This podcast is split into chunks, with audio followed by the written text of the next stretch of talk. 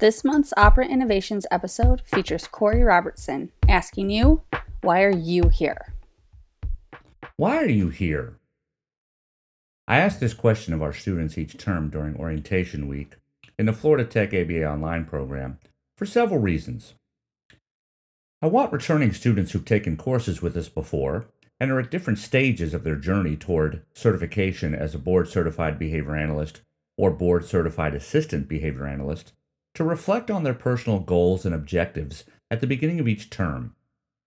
For new students, I want them to reflect on how choosing to take coursework in behavior analysis aligns with their personal values and professional goals. Why are you here? Many students will simply state that they want to be certified as a BCBA or BCABA. Maybe they're already registered behavior technicians or are working in the field in some capacity and have recognized certification as the next step in their career.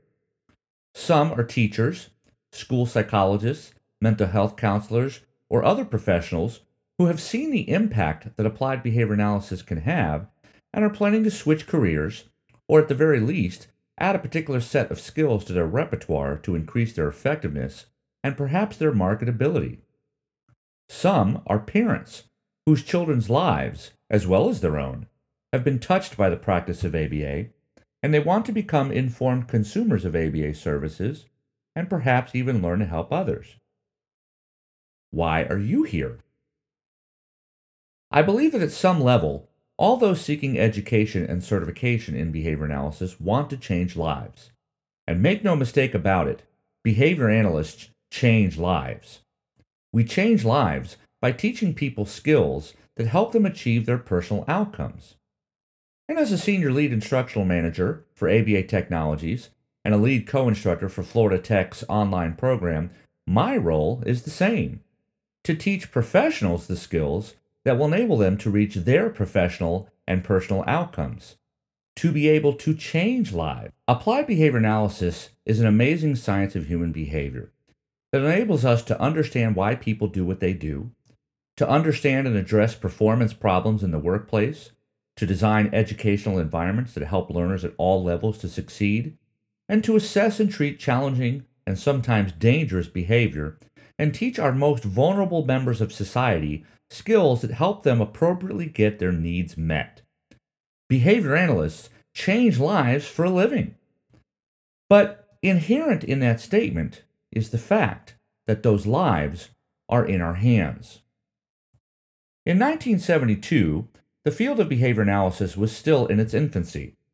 The Journal of Applied Behavior Analysis was launched in 1968 with Baer Wolf and Risley's seminal article on the dimensions that define behavior analysis applied, behavioral, analytic, technological, effective, conceptually systematic, and achieving generality.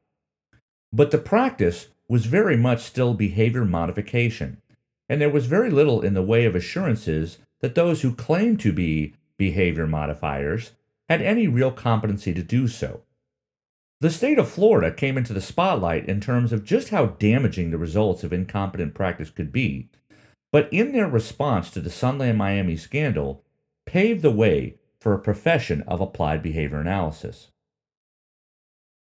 Bailey and Burch give a nice summary of the events at Sunland Miami in the first chapter of their book, Ethics for Behavior Analysts, now in its third edition.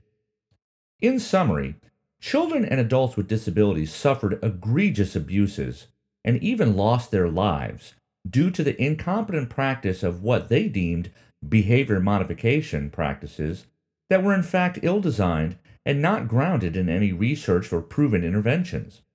Well intentioned, but poorly supervised staff implemented bizarre examples of punishment, including forced masturbation and other sexual acts for individuals caught engaging in these acts, beatings, physical restraint for over 24 hours, an individual forced to sit in a bathtub for two days, food withheld, sleep withheld. The list of atrocities goes on and on.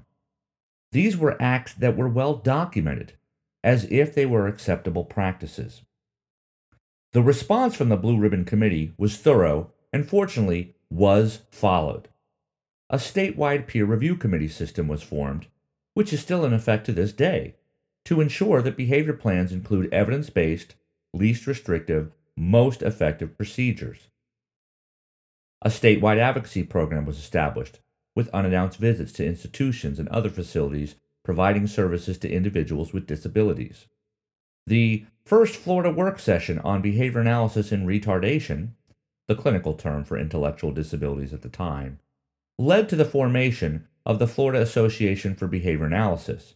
And in 1988, FABA adopted the FABA Code of Ethics, the first code of ethics specific to behavior analysis. Trainings and a statewide certification program ensured the minimum competency of individuals applying behavior analysis to our most vulnerable citizens, which eventually evolved into the private, nonprofit Behavior Analyst Certification Board, which has developed international standards for the practice of behavior analysis since 1999 and an ever evolving certification process. Today, 42% of behavior analysts have been certified in the last four years, since the BACB Professional and Ethical Compliance Code for Behavior Analysts was introduced. We have the benefit of practicing in a world where there is a certifying agency with an actionable professional code and a defined disciplinary action process. A world where insurance mandates provide for reimbursement for our services and where demand for services is high.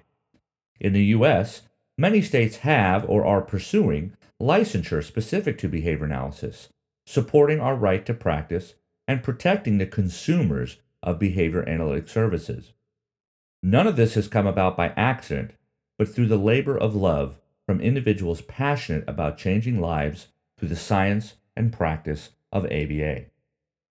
So, if you're a student of ABA, if you're a BCBA or a BCABA or an RBT, if you're a parent or other stakeholder of ABA services, you're here because we recognized early on that there was a need for assurances of competency, that lives are in our hands. And when practitioners mess this up, people get hurt and they even die. This isn't just something that happened in the distant past. Check the disciplinary actions section of the BACB website. Search some of the names. One of the individuals who was sanctioned by the BACB served over 10 years in prison for the death of a child with autism. It is important that we recognize the risks of what we do. Yes, we change lives for the better, but those lives are in our hands, so everything we do matters. Everything we do matters. It matters that students master these concepts and principles and engage in academic honesty throughout their coursework. It matters that you know the difference between an SD and an EO. It matters that we conduct thorough functional assessment and analysis to correctly determine the function of behavior. It matters that you know how to interpret data and that you graph results on a frequent basis to assess effectiveness. It matters that supervision of trainees meets our established standards in terms of frequency, level of oversight, accepted and unaccepted practices, restricted and unrestricted types of activities. It matters that professionals only accept cases and supervise others with clients that are commensurate with their training, experience, and expertise. It matters that we take on only as many cases and supervisees that we can effectively manage. Everything we do matters. The difference could be life or death. The reward for being deliberate in all our choices, for analyzing the risks and rewards, for diligently pursuing excellence in our academic and professional endeavors, for evaluating our actions and results through the lens of our professional and ethical code, for being conceptually systematic, analytic, and effective. The reward is the change we see in our clients' lives. When a child speaks its first word, or is successful in school, when an adult gets their first job or moves out of their home, when a family's life is changed through the power of ABA. These are the benefits. These are our reinforcers, right? So again, I'll ask you, why are you here? Operant Innovations.